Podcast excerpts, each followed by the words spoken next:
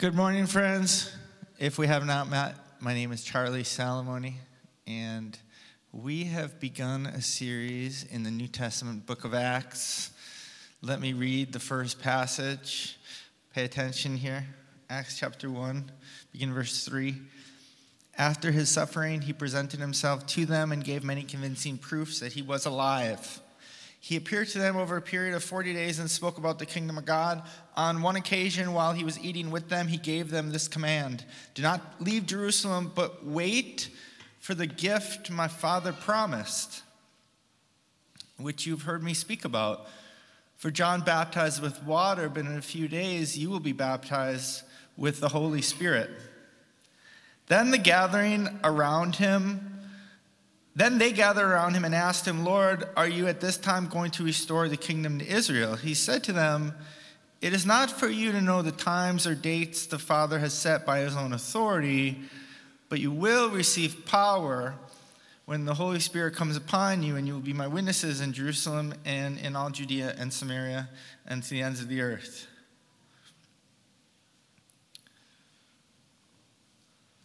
So, for a few weeks now, this is the third week. We've been talking about this promised gift. Uh, wait for the gift that my Father has promised. And the case that I've been making, and I will continue with this, is that this gift that has been promised to us deserves or even demands more prominence in our thinking and in our prayers than we've been giving it. That's how I feel. There's a gift that's been promised, and it's something that should get our attention, and it should occupy our thoughts, occupy our desires, occupy our prayers. I don't say it just from this We've been on a journey, and we saw this when we even considered the Lord's Prayer, and Jesus equated it all with how much more will your Father give the Holy Spirit to those who ask? And all the times that you've heard me talk about, the many times Jesus spoke, ask and receive, ask and receive, ask and receive so that your joy may be full. Do you remember that one from John chapter 16? Ask and receive that your joy may be full. And last week, if you were here, we saw that this asking and receiving, this promise to ask and receive, it's connected with this prayer that we would know the salvation that we have. The word that historically been used here for what I'm describing is the word assurance, meaning it's one thing to have your religion and you know, to say your prayers, but it's an entirely other thing to have heart assurance where I know that I belong to Him and to know the love. That's the prayer that we saw last week to know the love, to know the depth, the height, the width of the love of God that surpasses knowledge, meaning it goes beyond what occupies your mind, but it speaks to the heart. That's the desire, that's the power that the Holy Spirit does inside of us. We talked about all of this last week. Go back and listen to it if you didn't catch it. But the refresher is just this there's a spirit that's been promised to us, the gift from the Father, and the way that the Holy Spirit works in our heart is testifies to us that we belong to Him, that we belong to God, and we know the love. That's the gift that the Father has promised. And that's that's how it works inside of us. But there's more. We're going to go farther with this today. So, uh, what else? What else? It's my, once more, it's my conviction that this promise that we see here, you will receive power when the Holy Spirit comes upon you and you'll be my witnesses. This promise has not gotten the attention that it demands. It's something that Jesus expected us to be asking for to be longing for and asking for, as we see the apostles do continually in the book of Acts. This is a promise that we should be looking to and expecting this promise of power. And it's my feeling, I feel strongly about this, that it's a promise that we've largely I don't want to say totally ignored, but we haven't given it the attention that I feel like it needs, especially given the state of the church. Let me just describe that a little bit. Oh, so I had this memory this week. When I was in high school, so this is a while ago, I'm older than I look. When I was in high school for a little time, I was on the wrestling team.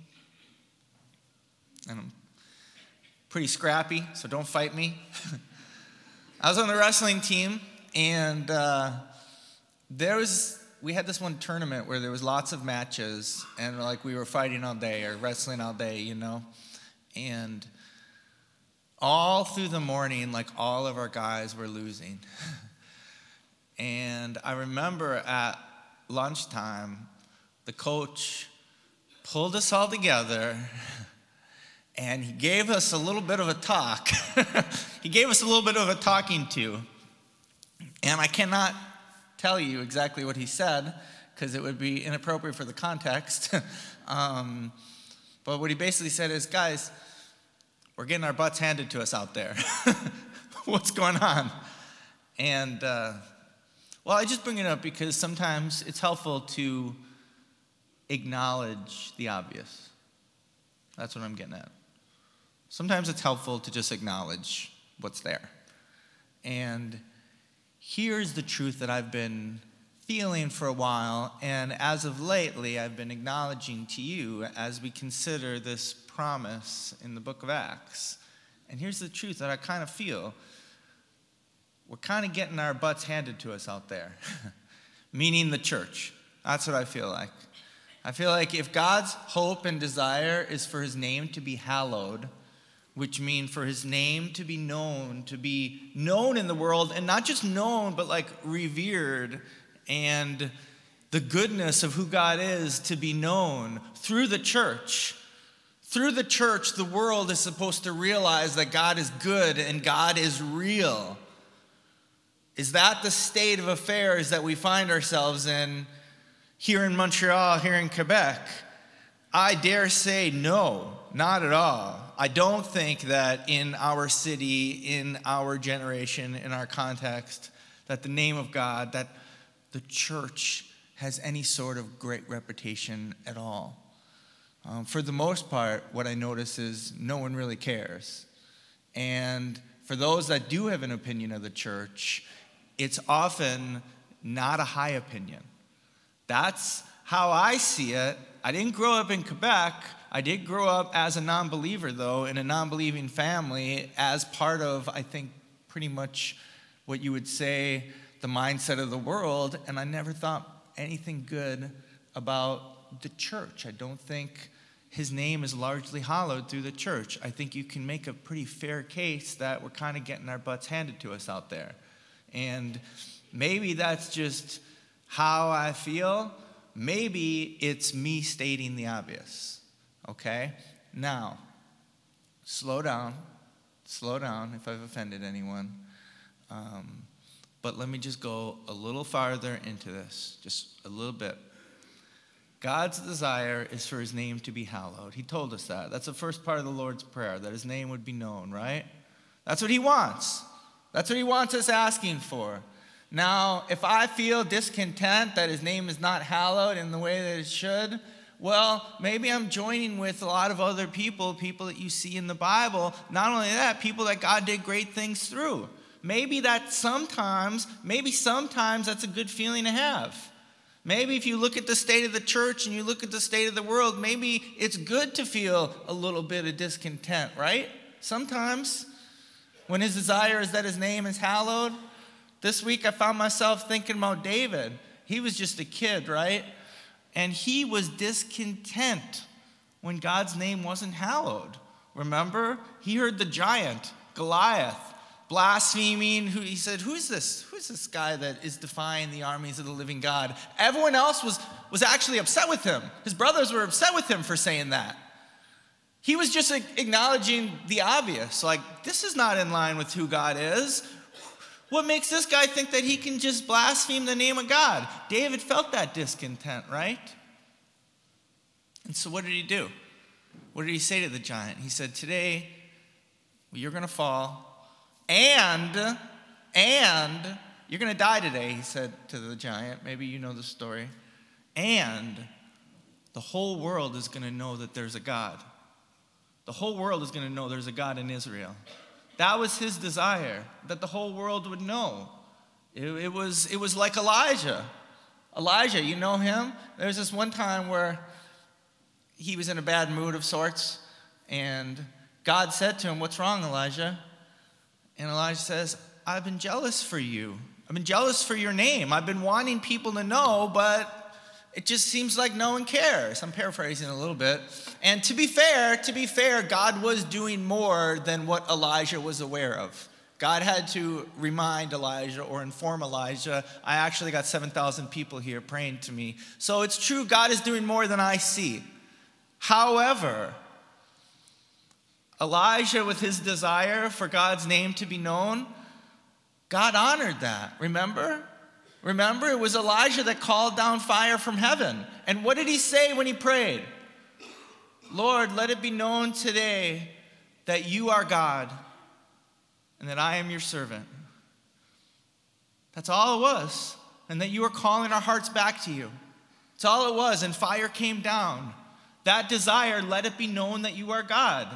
Let your name be hallowed. That's the desire that God wants. And as I look at the state of affairs that we find ourselves in, I feel, I feel that it's not working out so well. We need the, the prayers and the desires of people like David and Elijah to be living in us. We need to feel a little bit of that discontent so that we can see, so that we can see we have a promise. And the promise here is you will receive power when the Holy Spirit comes upon you, and you will be my witnesses in Jerusalem, in all Judea and Samaria, and to the ends of the earth. Meaning, the world will take notice.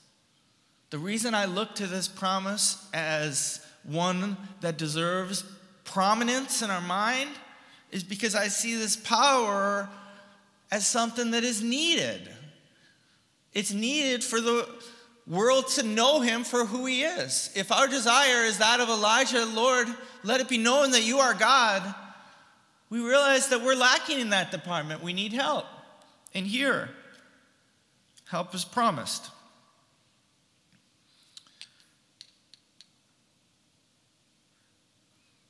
Father God,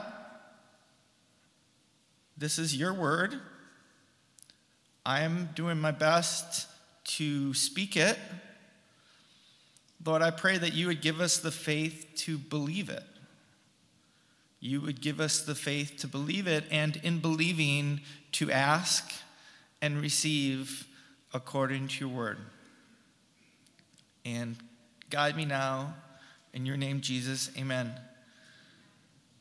So I told you last week this whole conversation regarding the Holy Spirit and the power of the Holy Spirit, it's been a controversial thing in the church. And I will say again that if you disagree with some of the minor points that I make, or even some of the major points that I make, we can still be friends and you can still be part of the church. And I was talking on the phone this week to someone who's been a friend of mine for a long time, someone who I love very dearly, and he definitely disagrees with me on a lot of this stuff. And uh, I just bring it up to say, like, I don't just say that like we can disagree. Like I totally mean it. And one of the things that I'm looking forward to for our Wednesday nights, and I hope you're there this Wednesday, is talking about some of these matters because the way the Holy Spirit works in our mind and works in our heart are things that we it, they're things that bring about good conversation and can unite God's people together. But it is controversial, and you might wonder, well, why are you carrying on on this controversial thing? This is kind of like three weeks in a row. Some things are controversial because they're important, and I see this as something that's important. So um, I did come across an interesting uh, quote this week. Uh, Peter Kay, known as First Peter, he gave me a book uh, early in the week, and I was reading it on Monday, and I came across this quote that I thought was so interesting. Now, it's a, a, quote by Jonathan Edwards, and I brought him up a couple weeks ago, I think, in passing. Jonathan Edwards was one of the key players during the Great Awakening, which was a time of what we use the word revival. It's a time where there was not a lot of religious devotion in the land. God's name was not hallowed, and then God did something great. And uh, one historian I read, I read a historian say, if you want to understand the impact of the Great Awakening, imagine every church in the city doubling in size, because that's what happened during the Great Awakening.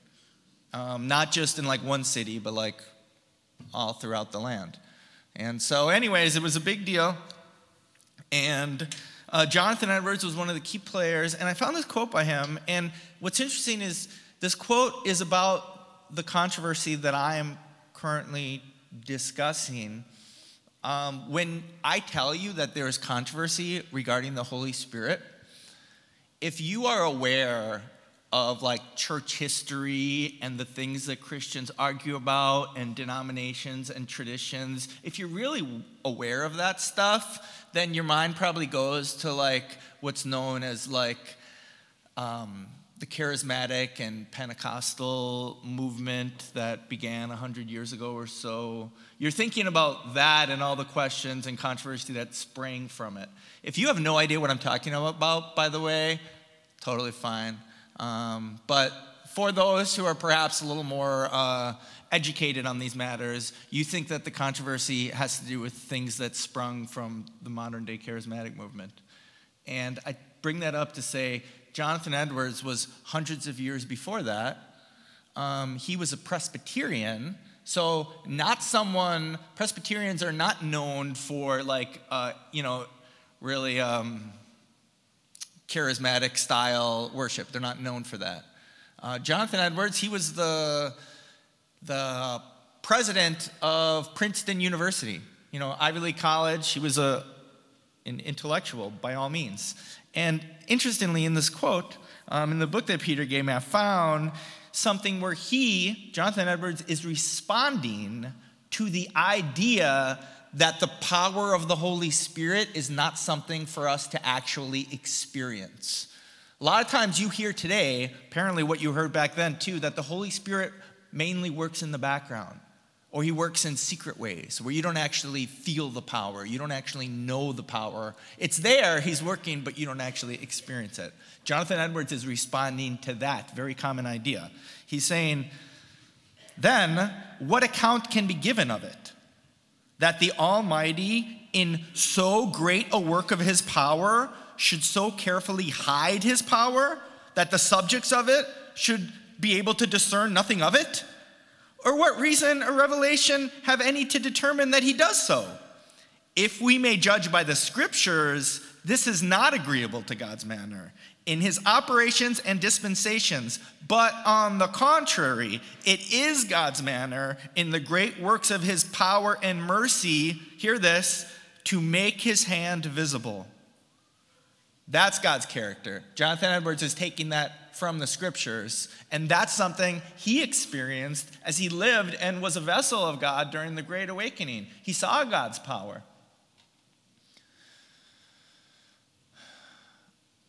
When I speak about this desire for God to do wondrous, great things among us, one of the things that is sometimes brought up, it was brought up to me this week, is that, you know, there are times and seasons. It's mentioned here in, in Acts. There are times and seasons. There's times where God does great, powerful works of revival in the church, and there are also times when God is working through the more ordinary means of the church. Uh, someone brought that up to me that this week, and I would say that that is true.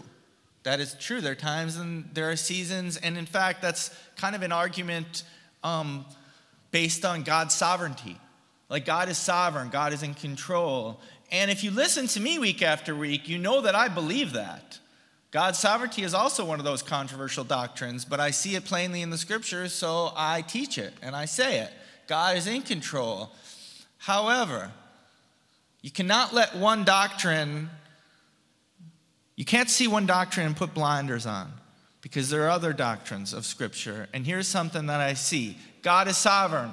God is in control. Yes, yes, yes. Over the times, over the seasons, absolutely. Jesus wept over the state of Jerusalem. Do you remember that? He wept. He felt it and he wept. Yes, God is in control. He's absolutely in control. And maybe this is a season of revival and maybe it isn't. God is sovereign. But Elijah was jealous for God's name to be known. David was jealous for God's name to be known. And Jesus wept over Jerusalem and their unbelief. And Jesus, the same Jesus who said, Ask and receive, ask and receive, ask and receive. Yes, God is sovereign, but at the same time, we should look at the state of affairs in our city. And we should feel a discontent. And we should pray. And we should desire. And we should look to the promise the promise of power coming upon us so that the world may know, so that we may be witnesses. I realize much of what I'm doing is, is arguing. Not arguing in a, in a hostile way, but I'm trying to make a case. I'm trying to make a case that there's a promise that deserves our attention, deserves our prayers. And, and, and well, I'll give a break to the argument for now. I want to ask an, a, a question. Here it says you will receive power when the Holy Spirit comes upon you and be my witnesses. And I've been starting to kind of define this power a little bit. Last week I talked about the internal work of the Spirit, the power in our hearts to know the love. Remember that? I referred to it 15 minutes ago. To know the love, to have heart assurance. That, that's, that's part of the way that the Holy Spirit works. What else can we say about this power? Today, I want to make a point of showing you what is the central goal of the Holy Spirit in showing his power to the world. Like what let me let me ask another way. What is yeah, what is the central goal? And what is the essence or the center of the power that the Holy Spirit um, seeks to do in the world? because we've been promised power through the Holy Spirit. We know that it's connected with this idea of, and you will be my witness. We know that it's a power that is supposed to be seen by others. If it's not seen by others, it's not doing what Jesus said that it would. And that's why, you know, Jonathan Edwards says the desire of God is to make his hand visible. Um, so, what is the central goal? Now, there is one portion of Scripture, and I really only know of one, where Jesus spoke about the Holy Spirit coming in detail and talked about what he would be doing when he came. Notice when I say he, the Holy Spirit is a person. We're talking about when you're going to be, if you are to be filled with the Holy Spirit, you are to be filled with God, with the fullness of God. Um, it's a um, experience of intimacy. It's an experience of being close to Him. So it's not just, we're not just talking about like the force. We're not just talking about having just like an impersonal power. We're talking about God, to be filled with God Himself. So, what is the central goal? Let's look at what Jesus said when He talked about the Holy Spirit coming, and it'll give us a better understanding of what He meant when He says, You'll be my witnesses. Keep in mind, witness, witness, witness, it's, it's courtroom language, right? To be a witness. Um, keep that in mind as, as we see what Jesus said in detail about the coming of the Holy Spirit. So this is John chapter 16. This is right in the middle of the sermon that Jesus gave, where he continually said, Ask and receive. Ask and receive, ask and receive, ask and receive. He said it six times ask and receive. In the middle of this, he's talking about the Holy Spirit which is part of why I have been telling you that this ask and receive pertains to the power of the Holy Spirit. Um, so, anyways, what is Jesus saying about the Holy Spirit here? Let's look at John chapter 16, beginning in verse 7. But very truly, I tell you, it is for your good that I'm going away. Unless I go away, the advocate will not come to you. But if I go, I will send him to you. When he comes, he will prove the world to be wrong about sin and righteousness and judgment. About sin, because people do not believe in me. About righteousness, because I'm going to the Father where you can see me no longer. And about judgment, because the prince of this world now stands condemned. I have much more to say to you, more than you can now bear. But when He, the Spirit of truth, comes, He will guide you into all the truth. He will not speak on His own. He will speak only what He hears, and He will tell you what is yet to come. He will glorify me because it is from me that He will receive what He will make known to you. Okay, it's not super easy to understand what Jesus is getting at here because I think just some of the language, um, but I think we can make sense of it without a whole lot of work. Notice, first off, that this here, he's talking about the Holy Spirit, and he's saying it's actually, verse 7 is actually pretty striking. He said, It's good for you that I'm going away. The Holy Spirit active in your lives and in your church will be better for you than if I was physically there. Catch that for a moment. Holy smokes. If Jesus was here in the flesh, doing the things that Jesus did in the flesh, not as beneficial as this promised Holy Spirit. Okay. The Holy Spirit, he says, um, it says capital A advocate. The advocate will not come. So the terminology here, advocate, it is, um, a, it's a legal term. Really, it's just a lawyer. That's basically someone to, to stand at your defense. This is more of the courtroom language. It's connecting with Acts 1:8 when I read when Jesus said, You're going to be my witnesses. This is all courtroom language, and it's important to understand that to understand the central goal of what the Holy Spirit is doing in the world. Okay? So, when the Holy Spirit comes, he's going to be an advocate. What does an advocate do? He makes a case. Um, this, this, when he comes, he will prove the world. The word prove is usually translated convict which is again courtroom language, but prove also works, which is something else you do in court, right? He will prove the world uh, to be wrong about sin and righteousness and judgment. I mean, judgment there again is that's that's all part of court, right? So, what is the goal of court? What is the goal of a court proceeding? It's okay. it's okay. What's the goal of court proceeding? Um, in any case, the goal of court is always to get to the bottom of the truth, to make the truth revealed. It's my favorite kind of television and movies is the courtroom dramas because there's always just something powerful where you have this truth that's being hidden, usually suppressed by evil, and a skilled advocate, a skilled lawyer can give the right speech or, or make the right arguments where there's this moment. In courtroom dramas, there's always this moment, and it's a moment of glory where the truth is known and everyone can see it, right? That's the, the moment that, you know, just makes your heart like gripped. The truth is known and everyone can see it, and that's what a skilled advocate does. And the central goal of the Holy Spirit, here also it's called, he's called um, the Spirit of Truth But when He, the Spirit of truth, comes. Once more, the central goal is to make the truth known, to hold it up. And what is the truth that He's holding up? It's the truth regarding um, sin, righteousness, and judgment. And this is simply what we also call um, the message of the cross. The message of the cross, which is the power of God, which is the power of God to salvation.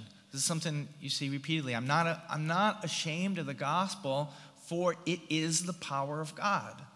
It is the message of sin, righteousness, and judgment. And this really can be summarized to just what we know.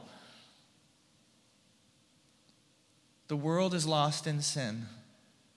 Um, individually, every soul, and collectively, as a whole, lost in sin, utterly lost. Human wisdom isn't going to fix it. Human effort, not going to fix it human religion that seeks to just change through human effort. It's all part of the same thing. We can't save ourselves, is the summary. Sin has occupied our hearts. We cannot save ourselves. But Jesus is the Savior of the world who came to save us when we could not save ourselves. And this thing about judgment, the because the prince of this world now stands condemned. It's talking about the devil. Uh, the way that it says it in Second Colossians is by the cross, by the gospel, by the cross, he disarmed the enemies and made a public spectacle of them, triumphing over them. Meaning, in the cross, the power of the devil is broken, the curse is lifted. Um, we are sinners, Jesus is our Savior, and God so loved the world that whosoever believes in him would not perish but have everlasting life. This truth that we all need a Savior. That's the truth that is hidden, and that is the truth that the Holy Spirit is bringing out. And when you understand that this, this is the goal of the Holy Spirit to be this advocate, to hold this truth up, you can understand a lot more of church history and you can understand a lot more of the book of Acts as we go into it. So when we eventually get to Acts chapter 2 and the Holy Spirit does come and there's miraculous things taking place, right? the reaction of the people when they see it all and they hear Peter speaking, the reaction of the people is, What should we do? It's a sense of conviction, it's a sense of realization. Peter actually was letting them know, among other things, that there was guilt upon them, which we all have. And their reaction was, What should we do? And Peter's message was repent and be baptized, every one of you, in the name of Jesus Christ for the forgiveness of your sins. And you will receive the promise, the promise that we're speaking about here, the promise of the Holy Spirit. Meaning, when the Holy Spirit was active, there was a truth that was held up, and it was this message of the cross. Or, or, or perhaps you'll understand it this way. There's a time, I think it's Acts 17 perhaps, where Peter um, and uh, I think it's Barnabas are, are in jail. And there's like an earthquake type thing where it's really just the Holy Spirit is shaking the place and the, and the prison cell opens. And there's a jailer that sees it all. And you would think that he might just be like, wow, this is incredible. Or maybe he would just be like, I need to do something to make sure these prisoners don't escape. But he didn't do any of that. When he saw the power of God, he cried out what must I do to be saved? You see, when the Holy Spirit was working, when the Holy Spirit was working through sometimes these miraculous things, there was a message. And this jailer heard it. And it was the message of the cross. The advocate was holding up the truth. The truth being, we are sinners who need a Savior. That was what was working on his heart. And if you read about, if you read about some of the revivals of old, especially the Great Awakening, Remember when we talked about David Brainerd and his missionary journeys and all these places he went? He was stunned by how much the word he used was concern. All these people who are concerned for their souls, concerned about eternity. When God's Spirit is working in a mighty way, that's a thing on people's minds because that's what God is showing us. He's showing people the need for salvation. Um, Chris McCooey, I don't know if he's floating around here today, but he brought up uh, a couple days ago, he brought up to me a story. Um, this is known as the, the Second Great Awakening. There was a, a, certain character who God used named Charles Finney. And this one time, like, Charles Finney, like, visited some factory and, like, something went down where the owner of the factory said, We need to shut down the whole place because we need to settle the question of eternity. meaning we need to settle the question of heaven and hell and the state of our souls. When the Holy Spirit is working, when the advocate is working, that's the realization. The gospel is held high. Sin is seen for what it is. Righteousness, namely the righteousness of Christ, is seen for who he is. And, and hearts are converted. That's the central goal.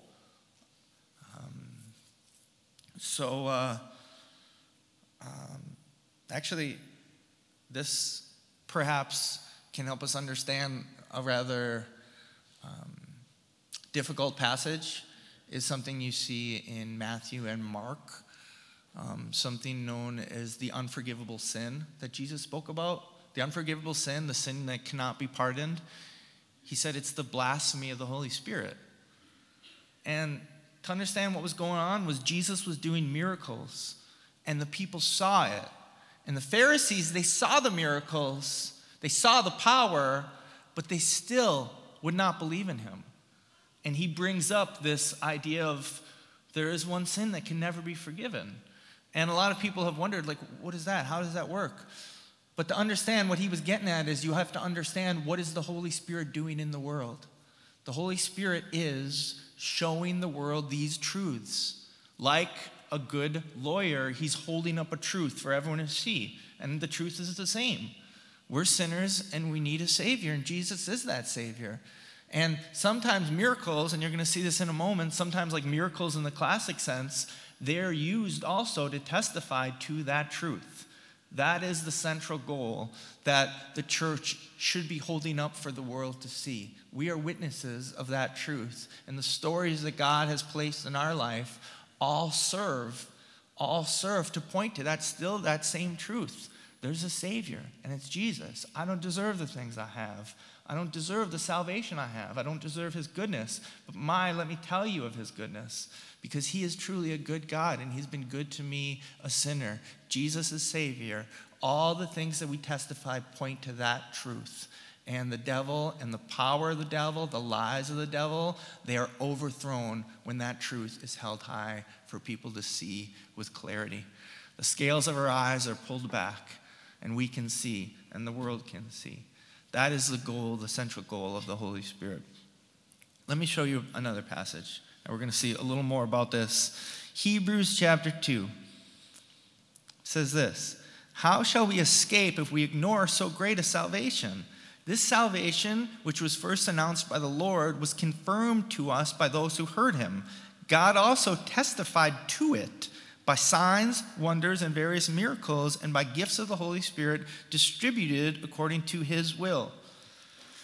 This verse, I didn't put it on the screen last week, but I did read it. And then uh, two days later, at our elder SLT meeting, I read it again to them. And then the next day, in our staff meeting, I read it again. This verse has been very much on my heart. It gripped my heart before we started this series. And I see something here. I see again uh, verse 4, there's more of that courtroom language, right? We know what the goal is of the Holy Spirit holding up what we call the gospel, the message of the cross. Jesus is Savior. But verse 4 says, God also testified to it, it meaning the message of the gospel, um, which, which is spoken about the, in, in verse 3, the, the message of salvation. God also testified to it by signs, wonders, and various miracles, and by gifts of the Holy Spirit distributed according to his will. That's something that God did. He testified to it. Like I say, the miracles like Jesus was doing, the miracles that you see in the book of Acts when when the place shakes, you know, and, and the jailer yells out, What must I do to be saved? You see how that's working. The miracles are not just there for themselves. The miracles and the gifts of the Spirit, they are working together for that central goal of holding up that truth and making that truth known, right? But this is on my heart because I just feel like this is this is a power that I see little of. That's just this is just me being honest here. When I read, God also testified to it by signs, wonders, and various miracles and gifts of the Holy Spirit distributed according to his will. The first part, signs, wonders, and various miracles. I see some, and I've heard stories in our midst. Don't get me wrong. But I don't see the whole city talking about it. And that's often what I read about in the book of Acts. And once more, there are times and there are seasons, and we see right here gifts of the Spirit distributed according to His will. So there is still an element of God's sovereignty. God is in control. And there are different revivals throughout history, and the different revivals are different. God is distributing gifts according to His will. Like, once more, if you know me, you know that I believe in the sovereignty of God. I believe that He has a plan that He's working out, but I also believe that He meant it when He said, ask and receive. Ask and receive. Ask and receive. You receive power when the Holy Spirit comes upon you. So I think that we should be looking at the state of affairs that we are in, the fact that the gospel is largely unknown or unrevered, or if there is an advocate who seeks to make this truth known in the world, there's a large sense where it just doesn't seem to be happening in our day and age in the way that you would imagine when you read scriptures like this, right? I don't see it playing out that way. So here's my heart is that we would see this. God also testified to it by signs, wonders, and various miracles, and by gifts of the Holy Spirit distributed according to his will. And we would pray. And the God who said, Ask and receive, would hear from heaven. By the way, gifts of the Holy Spirit, we will get into that. The gifts of the Holy Spirit they do what these other things do, spoken about signs, wonders, and various miracles. They seek to witness, to testify to the truth of the gospel. That is the central goal. The gifts of the Holy Spirit do other things as well, but those other things are connected with that central goal. That central goal of making it known that Jesus is Savior. That is, that is the message that is to be hallowed, is to be known. That's the message that we desire for the world to know. The message that we desire for our own hearts to know with conviction and with assurance. Um, you know, on that note, jump ahead. I, I don't think I have it. In, yeah, yeah. Uh, jump ahead to 1 Thessalonians. It's a couple verses up in, in the slide. 1 Thessalonians um, chapter 1, verse 4 and 5. For we know, brothers and sisters, loved by God, that He has chosen you because our gospel came to you not simply with words, but also with power, with the Holy Spirit and deep conviction. You know how we lived among you for your sake. Meaning, when the Holy Spirit came, it was with deep conviction. Meaning, this message that Jesus is Savior, you believed it deep in your heart. And when we see that, we know that God is is doing something special in your life. He's chosen you. We know, brothers and sisters, loved by God. We know it and we see it. And the evidence is this message, Jesus is Savior, you, you don't cast it off, you don't ignore it, you don't say, not too important to me. You see it, you hold it, you believe it. That is the work of one who is sealed by the Holy Spirit. Um, not simply with words, but also with power, with the Holy Spirit and deep conviction deep conviction. That's, that's again, that, that courtroom language, right?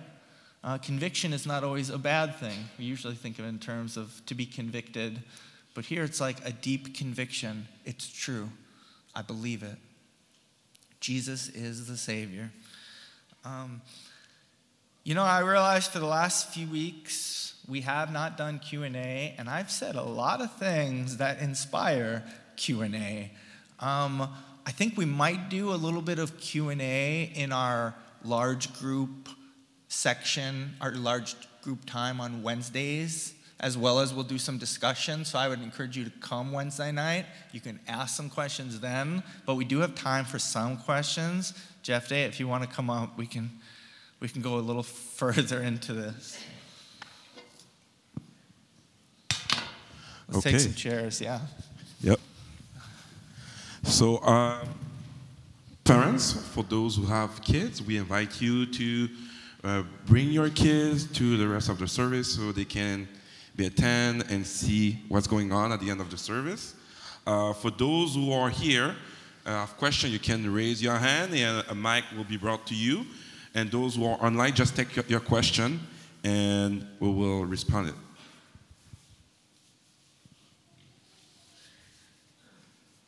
I have a question. Um, my question will be okay, so we just heard that message. We just heard that we should be really passionate about, you know, see the Holy Spirit move in this city. So for me as a Christian, what is the next step? What I should do, what I should be doing with that? Great question. Great, great question. You know, another way of saying of like, what's the point? Charlie, you just spoke for a bunch of times. What's the point? What do you want me to do about it? Um, here's something that I've been doing for the last few weeks. It's a belief that I have. faith comes through hearing. And the promises of God are obtained through faith. And the case that I've been trying to make is these are promises for us. And Jesus said, Ask and receive. Ask and receive. As in, what I want you doing is to know that there is a promise laid out, a promise of power for us to be witnesses. And what I want you to do is by faith to hold that, by faith to ask, to ask and receive. Um, so, what I'm mainly trying to do is to do that work in your heart. Faith comes by hearing. Thank you. I have a question here. Uh, if the desire of God is to be seen and show His power, why didn't He show His power power when He, he, he was about to be crucified? That's a good question. So that was really the argument from the people who were watching, wasn't it? As in, if he, if you are, well, you know, remember that thief that was like mocking him, saying, like, if, you know, come down from here if you're so powerful. This is a great, great question because it gets to the heart of something that I almost went into, and maybe I should. The power of God is not like the power of man. The power, if, as in, the kingdom of God does not come in the way that we would expect a kingdom to come. If there, if there is a king coming and he's going to conquer the world, which Jesus is, Jesus is going to reign as king someday, we would expect him to come with a sword and a mighty hand, and certainly not to let himself be crucified. That's like the opposite of what you would expect a victor to do. But instead, it was by the cross that he achieved the victory that he desired. For the joy set before him, he endured the cross. The reason why he went to the cross was to make his power known. Because in the gospel, the power of God is known. And the power is we have a God who loved sinners enough to lay down his life and pay the punishment that we deserve. It was supposed to be you and me that went to the cross. That was, we are the ones who deserve the judgment of God. But Jesus took it upon himself. It was, it was his desire to let himself to be crucified so that he could atone, so that he could pay for our sin. He didn't have to. Um, but ultimately, through the cross, his power will be known more than if he was to simply, you know, get himself out of that situation.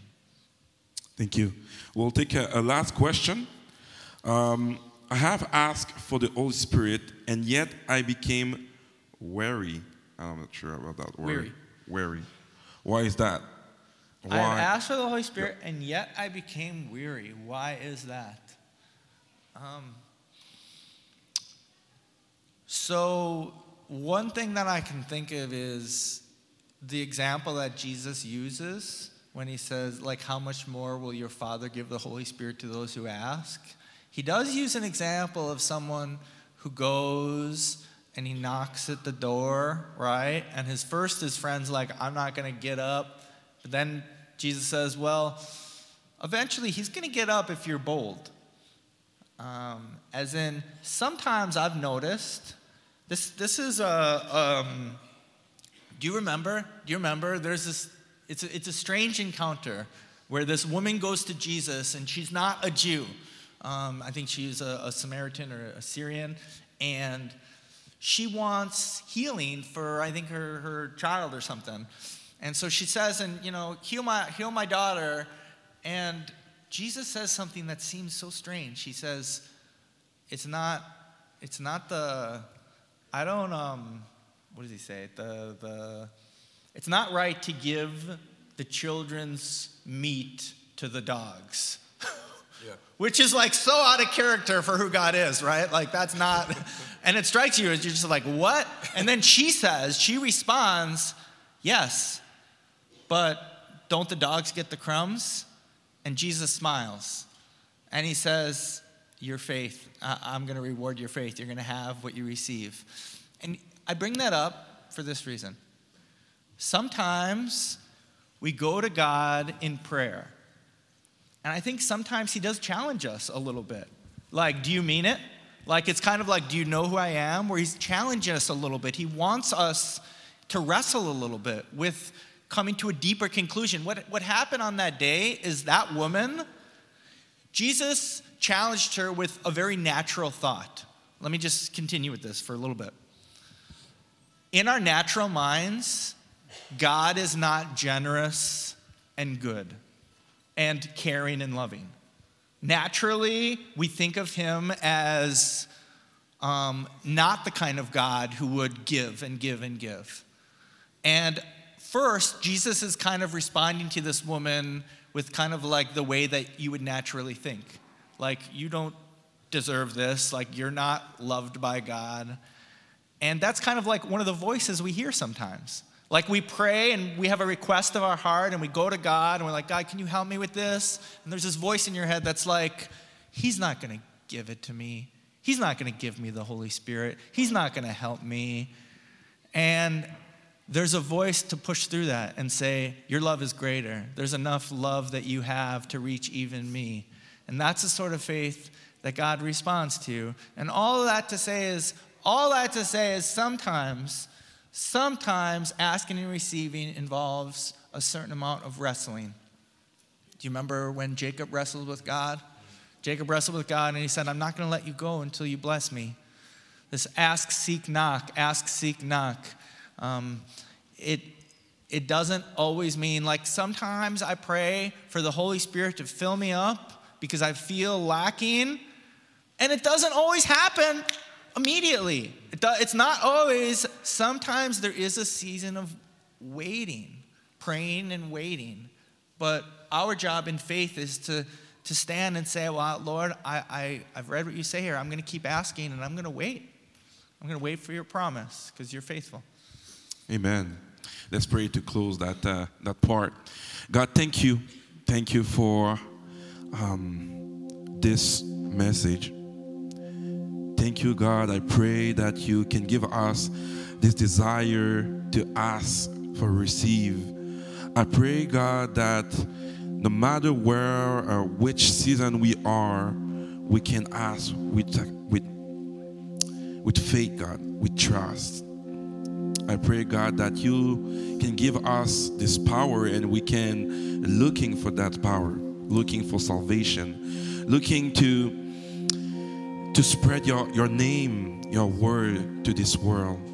God, I pray that you can empowering us. We can go and and and be um, have this assurance that you are with us. That you you will use us to spread your name, your love to people, to this world. And people close to us, neighbor, at work, just like I pray that we can, you can manifest your power through us so people can see it. I pray everything in your name.